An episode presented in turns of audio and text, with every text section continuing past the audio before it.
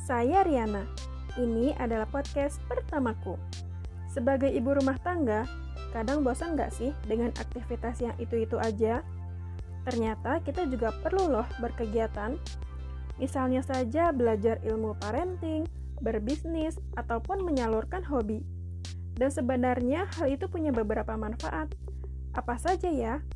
Di antaranya, kita bisa memperluas wawasan, bisa menjadi diri sendiri, punya kesempatan untuk mengupgrade diri, dan juga pikiran kita jadi lebih terbuka dan kritis dalam menghadapi sesuatu.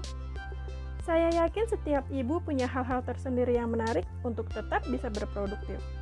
Nah, untuk itu, kita mulai kembali yuk. Temukan potensimu, bicarakan pada pasangan, lalu lakukan. Sampai jumpa lagi pada podcast saya selanjutnya. Bye!